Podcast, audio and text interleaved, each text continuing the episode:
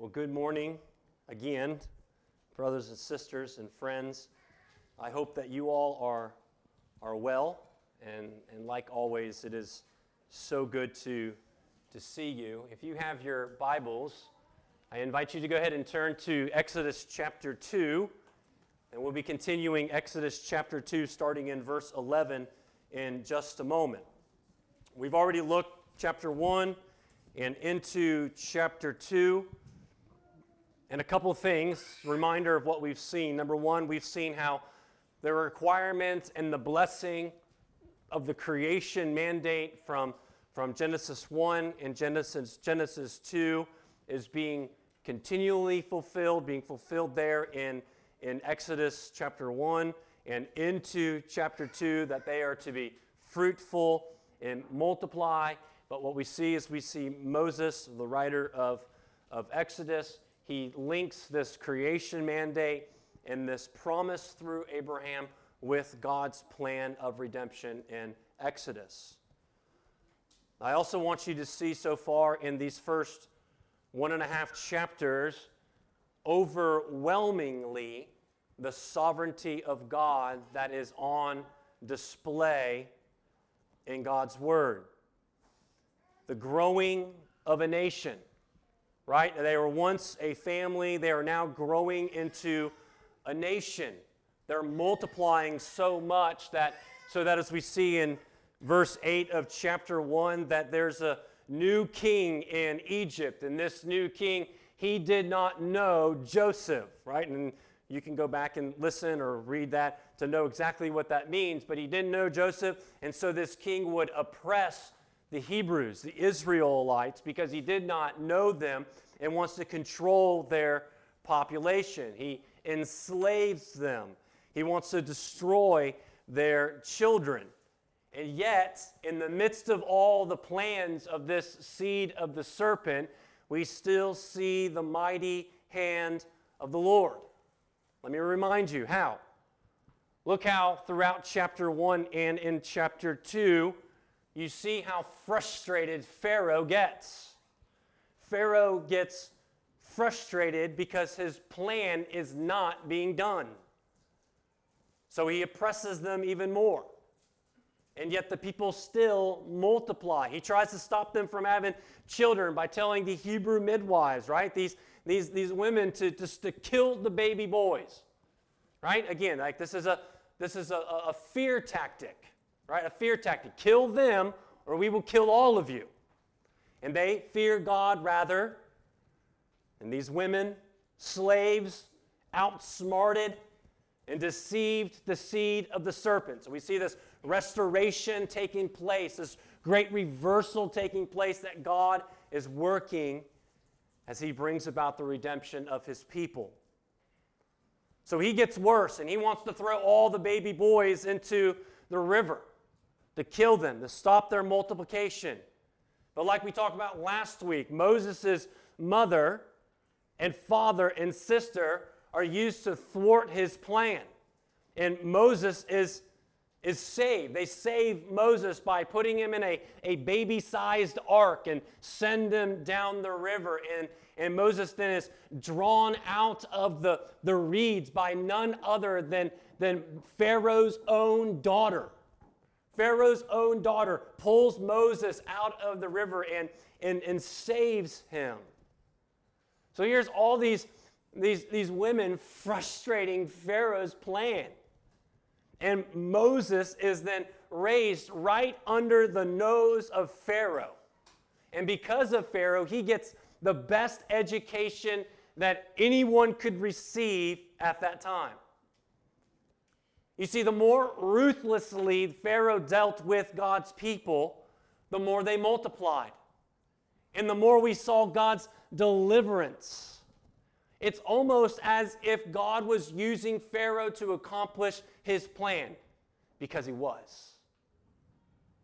Again, overwhelmingly, we see God's sovereign hand over history and the salvation of his people. And do we not get hope from that?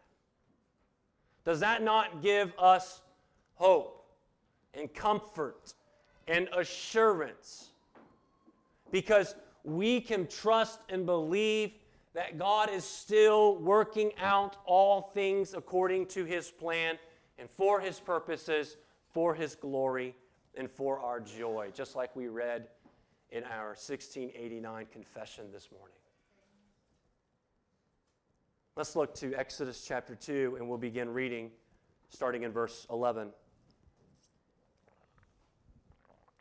One day, when Moses had grown up, he went out to his people and looked on their burdens, burdens, and he saw an Egyptian beating a Hebrew, one of his people.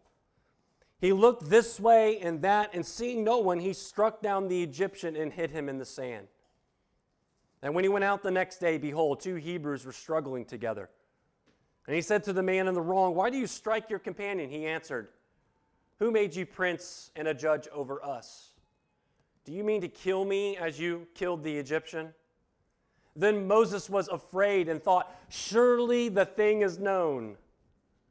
Verse fifteen, when Pharaoh heard of it, he sought to kill Moses, but Moses fled from Pharaoh and stayed in the land of Midian, and he sat down by a well. Now a priest of Midian had seven daughters, and they came to draw, drew water, came and they drew water and filled the troughs to water the father's flock, and shepherds came and drove them away. But Moses stood up and saved them and watered their flock.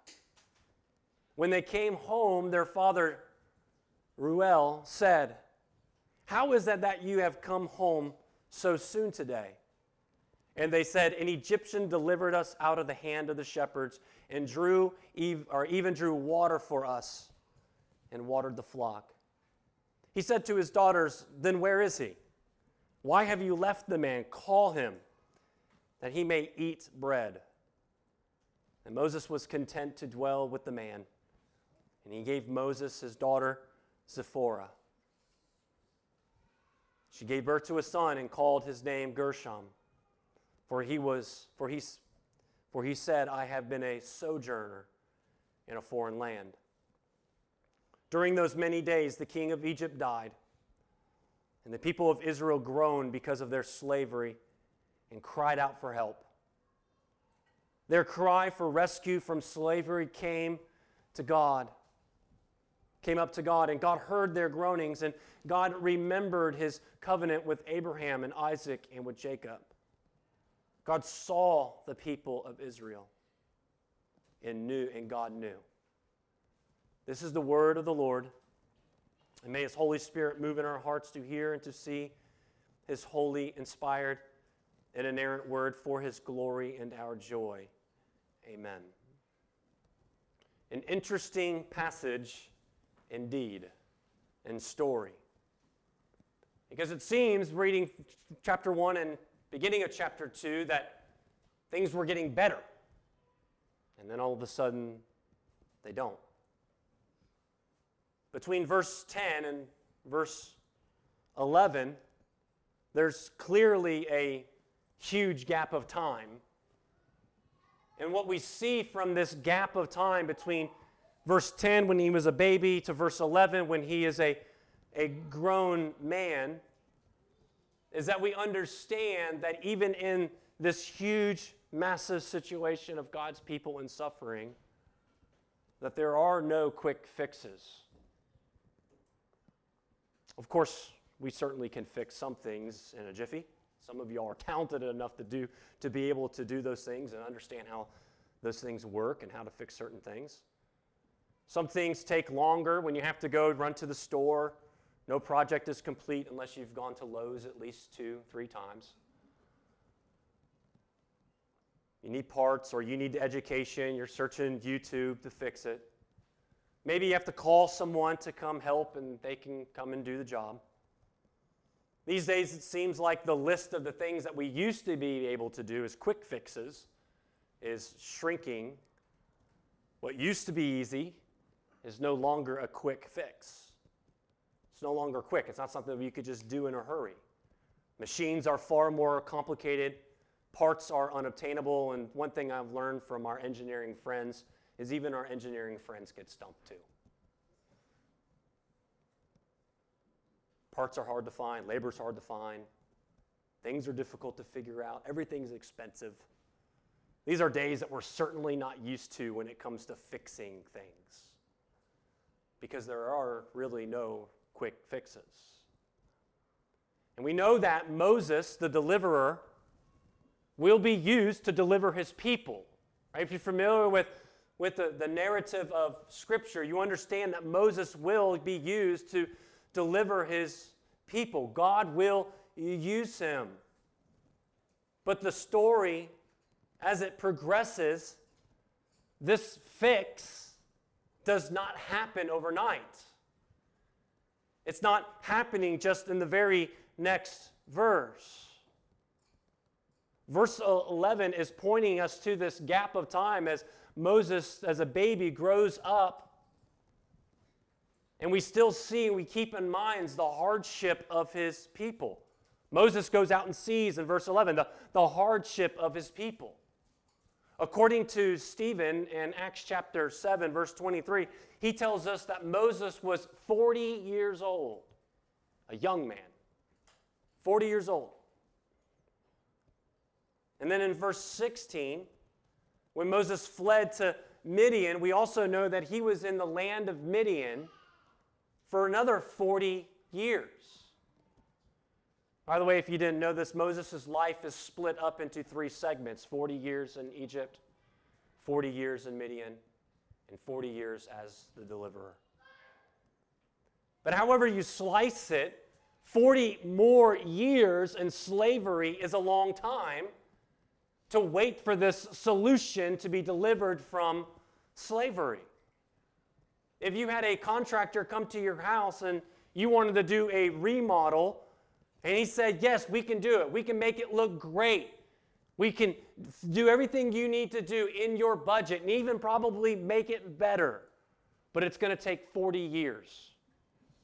Now, if they were honest, that's probably what they would say. But that would be unacceptable to us. We would want to go out and find another contractor because forty years is a long time. After all, it's most of my life. So by the time Moses grows up, he lives in Midian. And then in chapter three, when he's called back to go back to Egypt, we know that Moses is eighty years old. This means that a, a whole new generation has been born into slavery. Another generation has probably have passed all, has passed away. And this generation has been born under the same threat of death upon them and then upon their own children. They grew underneath that threat for eighty years, but also another generation also having the same expectation that God would deliver them. And yet, it would seem, it would seem as if God had, God was doing nothing. Where are you, God? And all the while, the deliverer is living the life of Raleigh in Egypt and then having a family in the wilderness in Midian. And there is no quick fix here. There's no easy way out.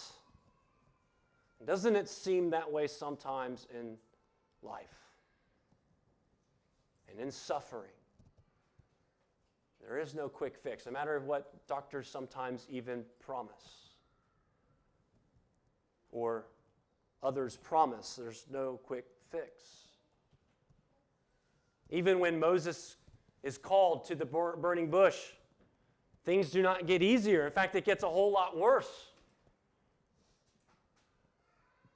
So what the book of Exodus is making us do is it's making us face reality. And the reality is that, the, the, that what is prevailing and continuing in this life is darkness. And darkness is often part of our experience. Yet while at the same time in Exodus, As there's this, seems to be this, this blanket over us of darkness, Exodus pulls the corner of that curtain or that blanket up just a little bit so that we can see that the story is still going on.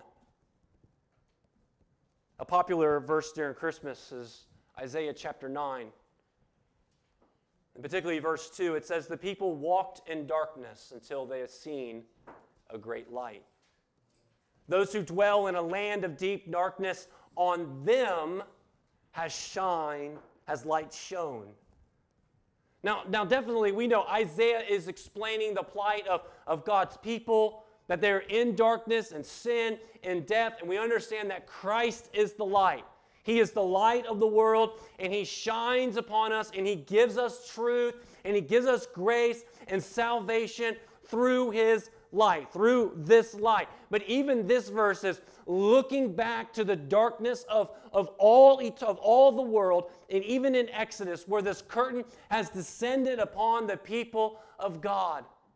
And even though this whole process seems so slow, eighty more years of slavery, eighty, eighty year more, uh, years more slavery, we still see in Exodus that curtain being pull, pulled back just a little bit so that we can see, so that they can see just a little bit, a little glimmer of light, because soon the light will come and it will shine greatly. We want quick solutions. We want quick fixes to our problems. We see in our passage this morning that that is exactly what Moses wanted. He wanted a quick fix. He wanted to solve the problem. And sometimes the Lord does answer our prayers pretty quickly. And He gives us the desires and we are satisfied. But for the most part, He doesn't. And so in those times, like the people in Exodus, like Moses, we are faced with a demand. Demand to, to preserve and uh, persevere, excuse me, in faithfulness. Persevere in obedience and, and patiently await, as the Scriptures tell us, the coming day. So this morning I want to show you three things how the Lord has prepared Moses, but in turn He's preparing us. We see how Moses receives a dose of reality. Moses goes to school again. And lastly, God's timing. In verses eleven through fifteen, we see how Moses, now all grown up, gets a dose of self-inflicted reality. How many of y'all know how that feels? And what he finds out quickly, that these are the last days he's going to have in Egypt, and he doesn't even know it until he returns back as an old man. In verse eleven, Moses grew up, he's forty years old, and it says he went out to his people. And what we understand here is clearly in that time between verse ten and verse eleven, as Moses grew up and was educated, that Moses even then was, he had a sense of who he was. That though he grew up in the palace of Egypt, he understood that he was truly a Hebrew and not an Egyptian. Now, how do we how do we know that? Well, the Bible doesn't tell us, but most likely Moses probably still had some kind of relationship with his mother and his sister. And even knowing and having a relationship with them, he was reminded of who he was and the great stories and the great things that take place of God's delivering His people before and saving His people. And so on that day, what did he do? He went out and he looked on their burdens. In Acts chapter seven, in Stephen's sermon, he, he tells us more about, uh, more about it, and that he says that Moses not only excuse me, knew that he was Hebrew, but he understood and he believed one way or another that he was called to be the people's deliverer. And this is why he came out to them. That's what that means. It wasn't just he showed up, walked out one day, but no, he came out to them knowing and believing, I am their deliverer. His heart was with his people. His intent was to do right for them and to lead them into safety. So here's this relatively young Moses. He grew up in the court of Pharaoh, the greatest of educations, this life of luxury and privilege, and he shows even still his love for his people. The book of Hebrews chapter eleven puts it this way in verse twenty-four. By faith, Moses, when he had grown up, he refused to be called the son of Pharaoh's daughter, choosing rather to be mistreated with the people of God than to enjoy the fleeting pleasures of sin. He considered the reproach of Christ greater wealth than the treasures of Egypt, for he was looking to the reward. By faith, he left Egypt, not being afraid of the anger of the king, for he endured and seeing him who is invisible. Now, Hebrews doesn't tell us the embarrassing details of Moses here. And Hebrews is, is presenting Moses as, at least in this part of his life, right, as this hero of the faith. For his, his cause is actually Christ. How he turns back from sin and, and he identifies himself with the suffering of his people. Is the writer of Hebrews looking at Moses with rose-colored glasses? Is it, is he missing something here? And I don't think so, because when you look at Exodus two, we definitely see a very imperfect Moses. But we also understand we see Moses in his very imperfect, sinful self. He still loves his people.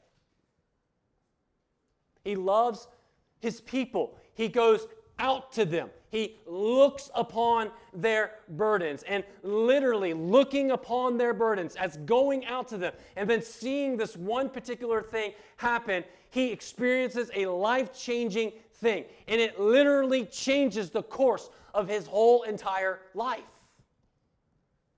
It completely changes him. And in fact, what it does, it sets him then on a course to deliver God's people. Moses, yes, he had some lessons to learn, and we're going to talk about some of those. But it's becoming more and more obvious that God had chosen him to lead his people. A man. In fact, a man who prefigures as a type of, again, as we talked about like last week, as Jesus Christ.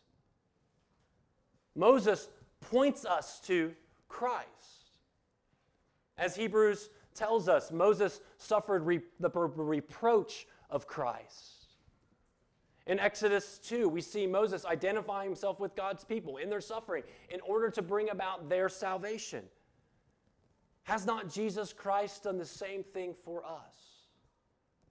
Entering himself into our situation in order to deliver and save us.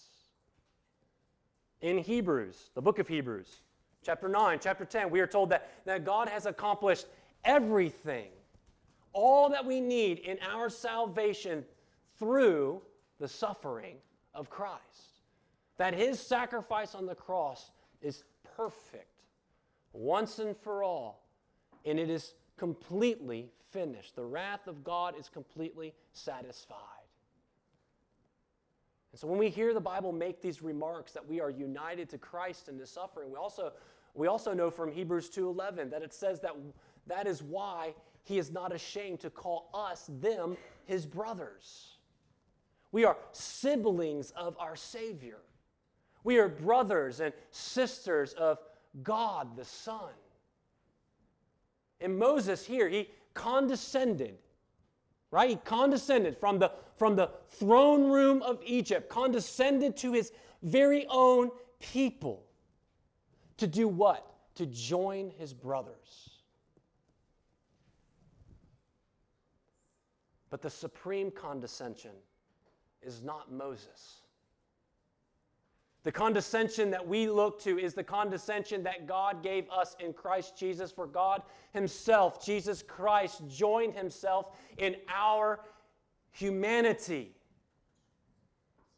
And for what? So that we might become members of his family. So that we might be called children of God. And so when Moses went to be with his people, what did he see? He saw their burdens.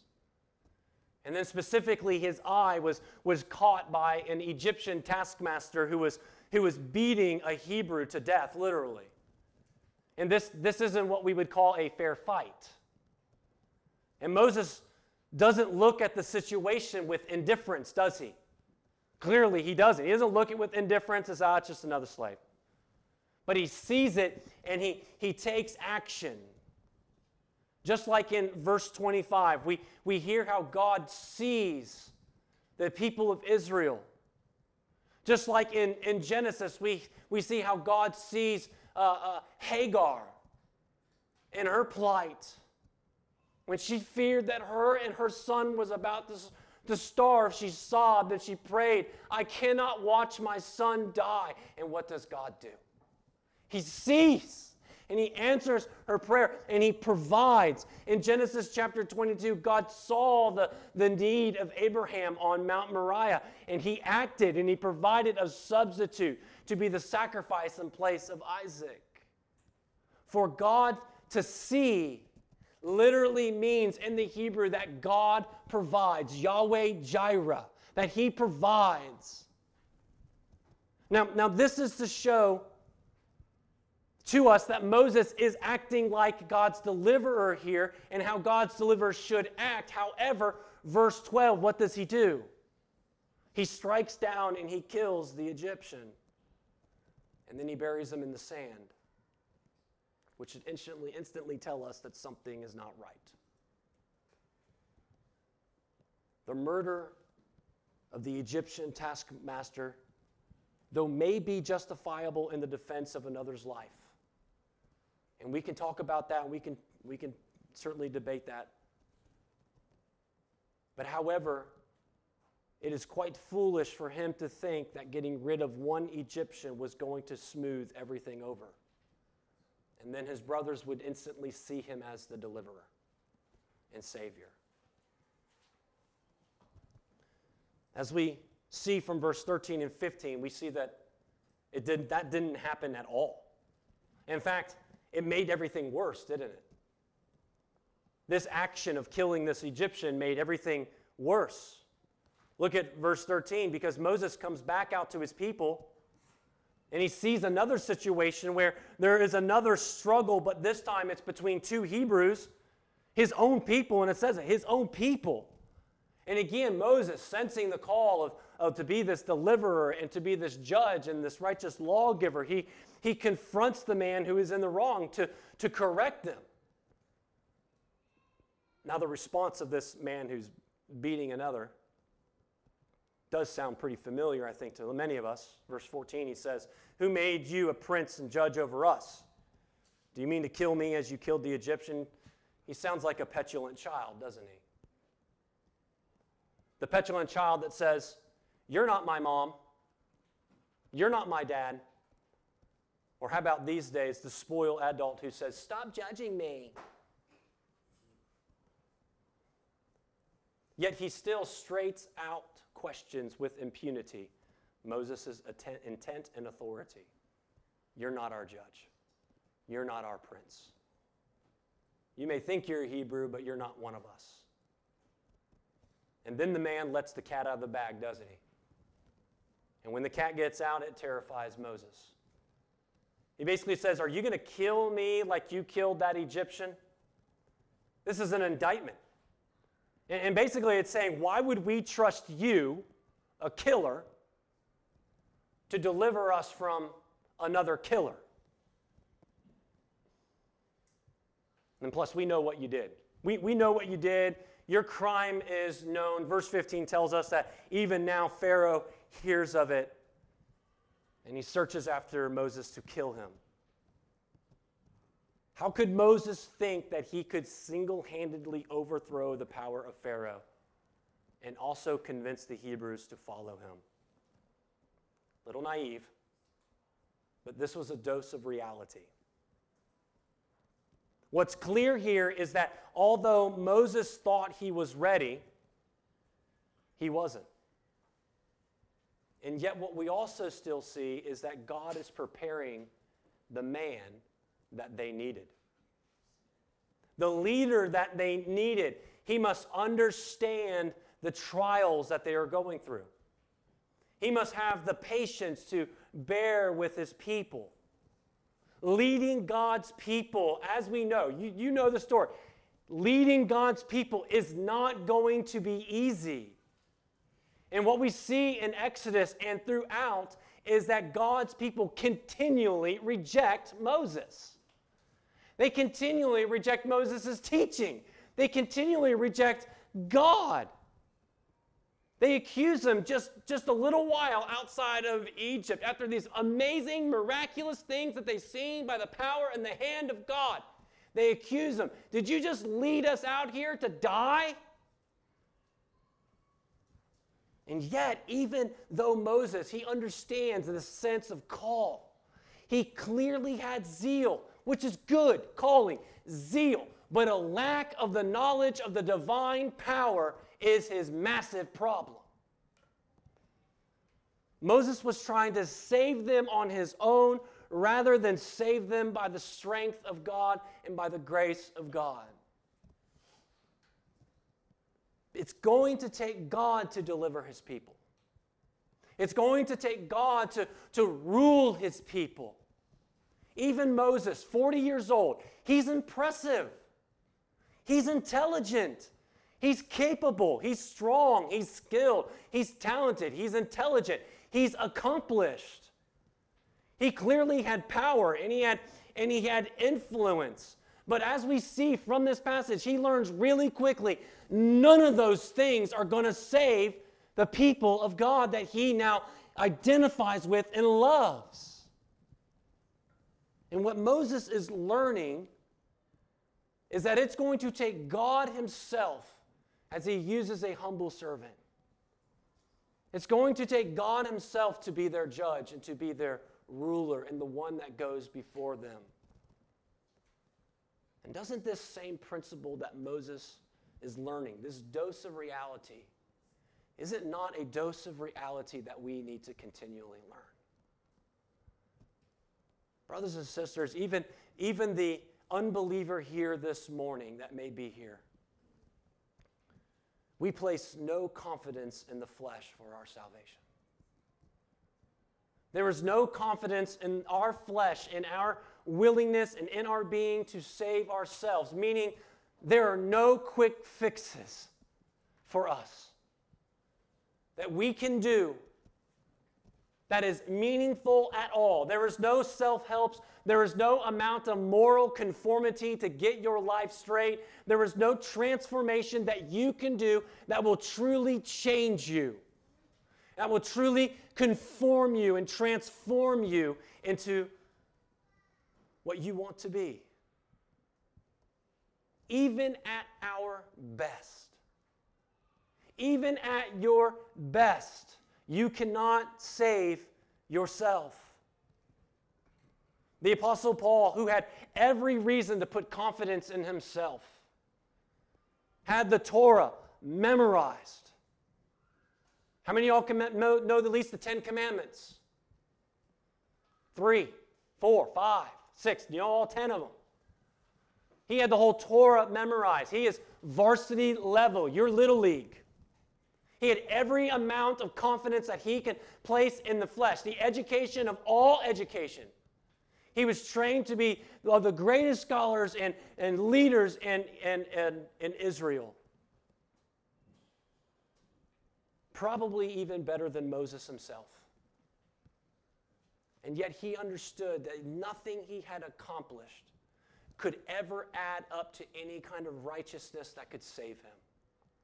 In fact, he says this in Philippians two. He says, whatever gain I had, I accounted loss for the sake of Christ. So all the stuff he had list, he lists earlier, whatever gain, all of that stuff, I count as a loss for the sake of Christ. Indeed, I count everything as loss because of the surpassing worth of knowing Christ Jesus, my Lord. For his sake, I have suffered the loss of all things and count them as rubbish. Do your own word study on the word rubbish. And you understand how serious he's being, that word rubbish, because it's not just trash in a trash can. It's refuse. I count it all as refuse, in order that I may gain Christ. All these things that made him awesome before man, where man was like, yeah, Paul, get it, Paul.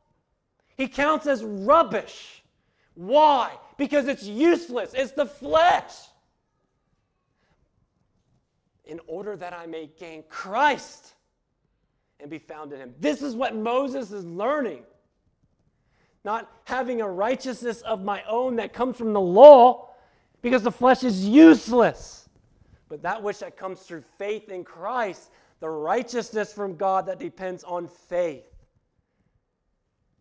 Brothers and sisters, the, the dose of reality for us is that there is nothing that we can accomplish in the flesh that will ever do anything to build or give you salvation or righteousness before God. There is nothing you can do. This should be a reality check for us, that our salvation and our righteousness is only in Christ. He is it. Even now, your good works does not give you righteousness in Christ. It's him. He says it. He done it. He accomplished it. It's finished. It's done, sealed, stamped, delivered in God's book. You're there. Reality check, dose of reality. Only God himself can save by his grace, by the faith alone that he gives us to believe. How did he get there from Moses? Hebrews eleven, Acts chapter seven. But in these next verses, sixteen through twenty-two, we see what happens next, and that is Moses gets this reality check. He's not ready. His whole life pretty much crumbles.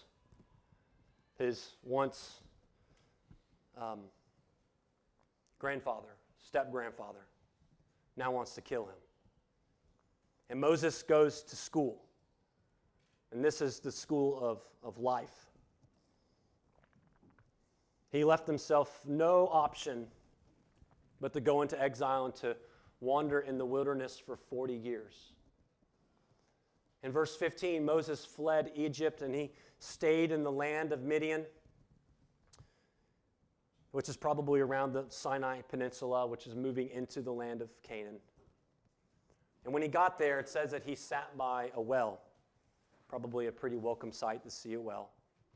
And there at the well, even better probably for him, were seven women drawing water. And that is the tradition of the Middle East, that the women would gather at the well and, and draw the water.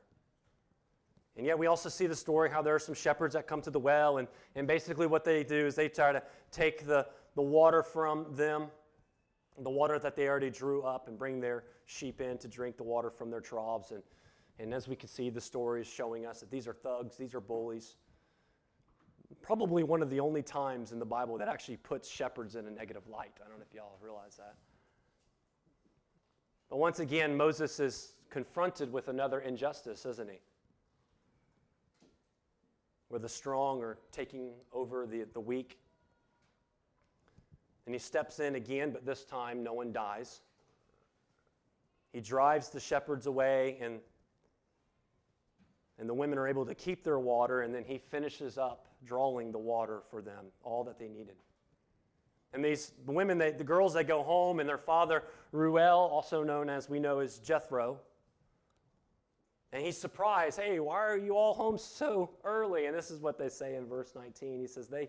They said, an Egyptian delivered us out of the hand of the shepherds, even drew water for us and watered the flock. Isn't it interesting that they call Moses an Egyptian? But what's more important is that they say that Moses delivered them, which throughout the book of Exodus, throughout Exodus, we understand that this is what God is doing for Israel. He's delivering them. But also, Moses does what? He, he serves them, doesn't he? He's serving these, this family.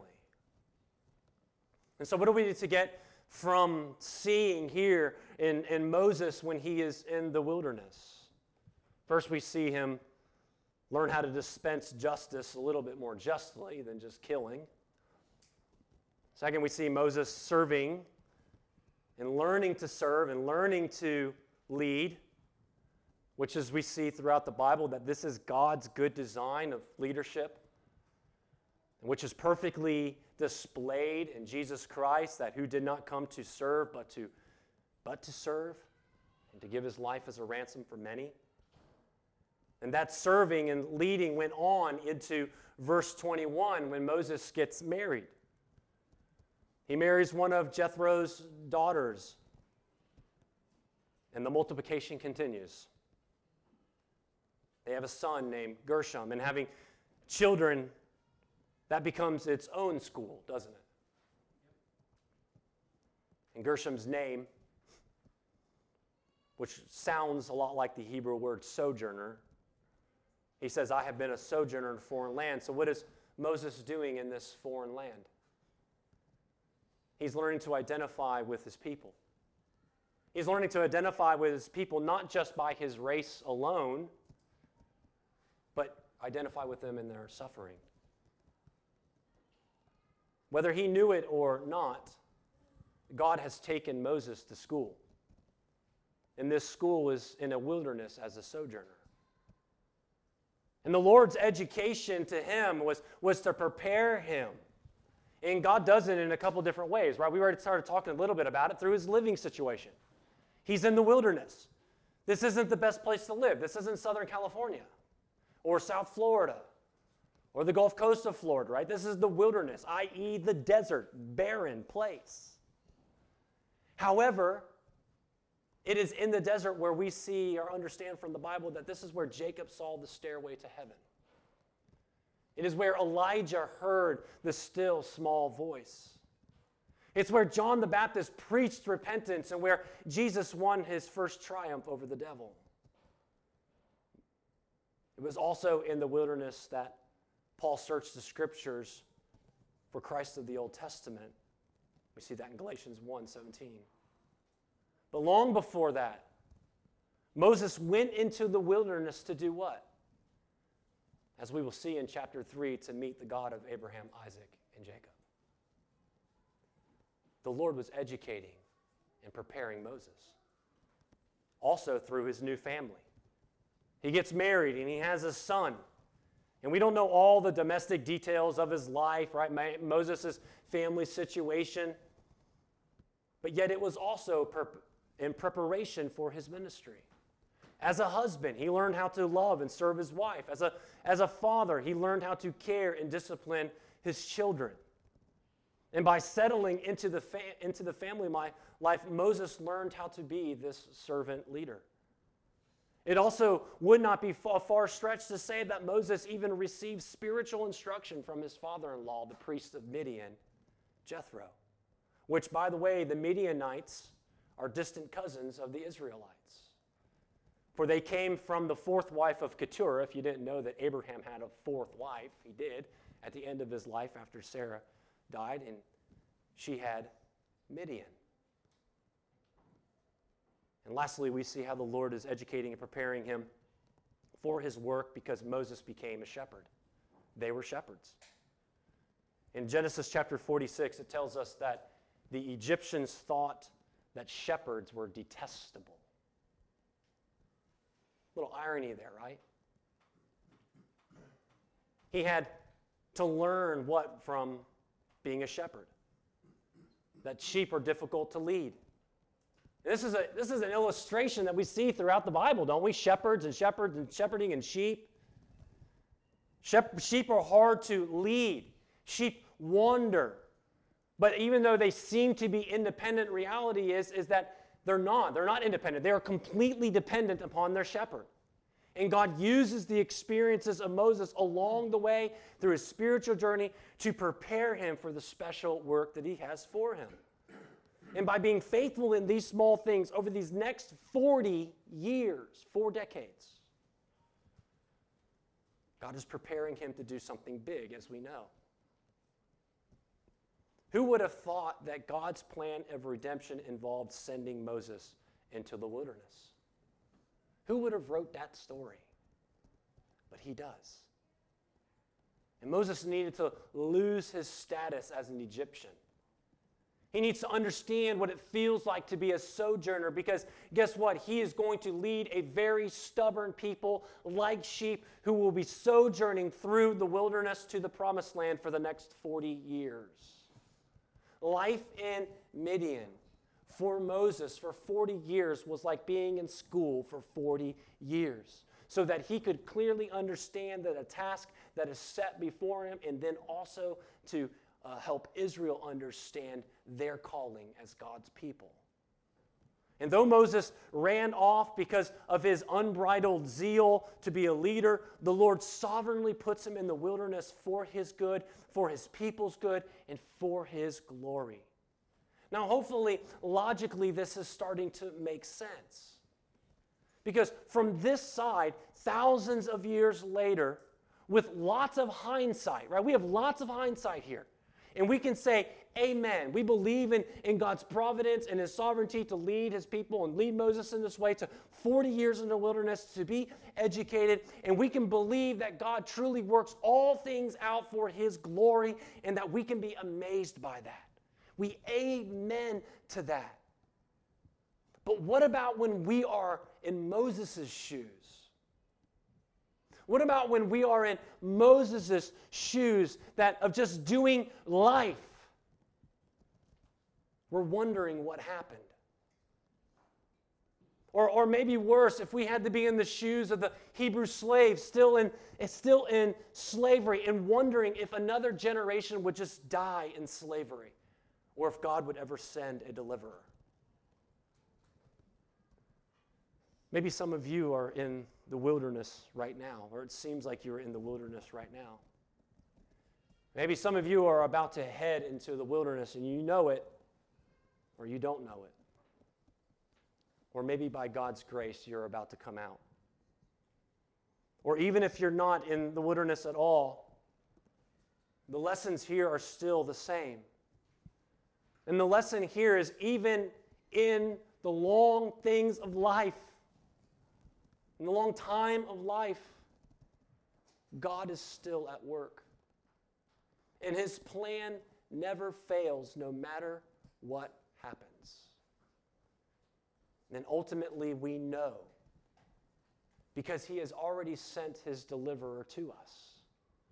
We're not waiting for him to be delivered. We have been delivered if you are in Christ. And our deliverer is not Moses. God sent another deliverer, the deliverer, Jesus Christ, who is our Savior. And he has sojourned with us. And he is our helper through the wilderness. Brothers and sisters, in our time, in the wilderness or not in the wilderness, he is preparing you. And what is he preparing you for? He's not just preparing you for this life now, but he is preparing you for all eternity. Because just as Moses was being prepared to lead this people to go to the promised land, so is Jesus Christ preparing us to go into his promised land of the new heavens and the new earth. And that's why, again, pointing to Paul, he says, I can count everything as loss. I can count everything as loss. He can call this suffering light and momentary, because it's preparing him for something that is eternal and lasting. God sent Moses to school, and the Lord takes us to school as well. And lastly, as we've already seen at the very beginning, that the whole span of this whole timing is about eighty years. And so we see God's timing in God's timing. In verse twenty-three, we see the, the irony. Verse twenty-three, the king of Egypt dies, and we do not mourn him. He dies. It's funny about this in chapter one, chapter two, only mention of two people dying is the Egyptian that Moses kills and the king of Egypt. But this didn't end the suffering for Israel, as we see. It continued with the next king. And in these last two verses, as they, in, in, one, in many ways, they contrast us to the, to the previous verses, because humanly speaking, what we see in there is Moses trying to act out in his own, right? We see him trying to act out in his own and then just failure, right? Humanly speaking, we see this, this failure. And then what does he do? He's fleeing again from this king. But in verse twenty-three through twenty-five, we are brought into, into a place what is truly effective, what's truly sufficient. Now, now, we don't know if the people of God cried out before this. Probably. I'm sure they did. But this is the first time recorded that they cried out to the Lord, groaning, groaning because of their, their suffering. And we don't need much to understand that, that description, do we? We, under, we understand that. And if you've ever been there or heard that, you understand those, those kinds of prayers that are, that are made, those prayers in, in groaning. And I love these verses here because we see here that Moses, he is by, inspired by the Holy Spirit. He is such a good writer. He's such a good writer because he's, he's again, bringing us into this epic, epic, epic change that is about to take place in Exodus. Because verse twenty-four and twenty-five, very short, but very straight to the point. And God heard their groaning. And God remembered his covenant with Abraham, with Isaac, and with Jacob. And God saw the people of Israel, and God knew. Now, why I think Moses is such a, a great writer, he's inspired by the Holy Spirit. But what Moses is doing, he is helping us to understand something that is so marvelous and so mysterious. He has to write it in a way so that our human minds can, can comprehend. And he writes in a way so we can, we can understand this. We call this anthropomorphic language. He takes what we can understand and he applies it to God so we can understand from a divine perspective what God is doing. And he uses words like God hears, because we hear. Here it says God remembered. Why? Because we remember. He says we see because God sees, or God, he says God sees because we see. We can understanding and know because he does so. And when he says God remembered, does that then mean God had forgotten before? Like, oh, geez, we forgot about these people I left in Egypt. Like forgetting the buns in the oven.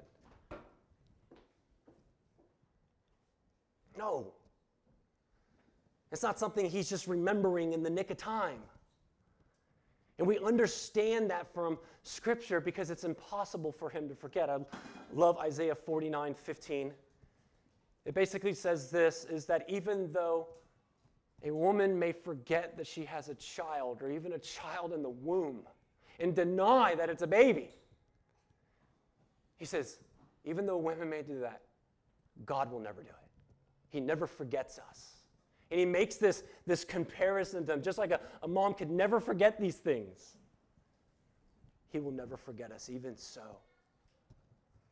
And so this language that he's using is depicting an unforget, uh, unforgetting God as though as if he is capable of forgetting, so that we would understand the marvelous effects of the prayers of his people and having to remember. Our, our prayers are so delightful to his ears, and even in our suffering and in our pain and in our groaning, that he has again condescended his eternal, sovereign, providential work in a way that we can comprehend and we can understand.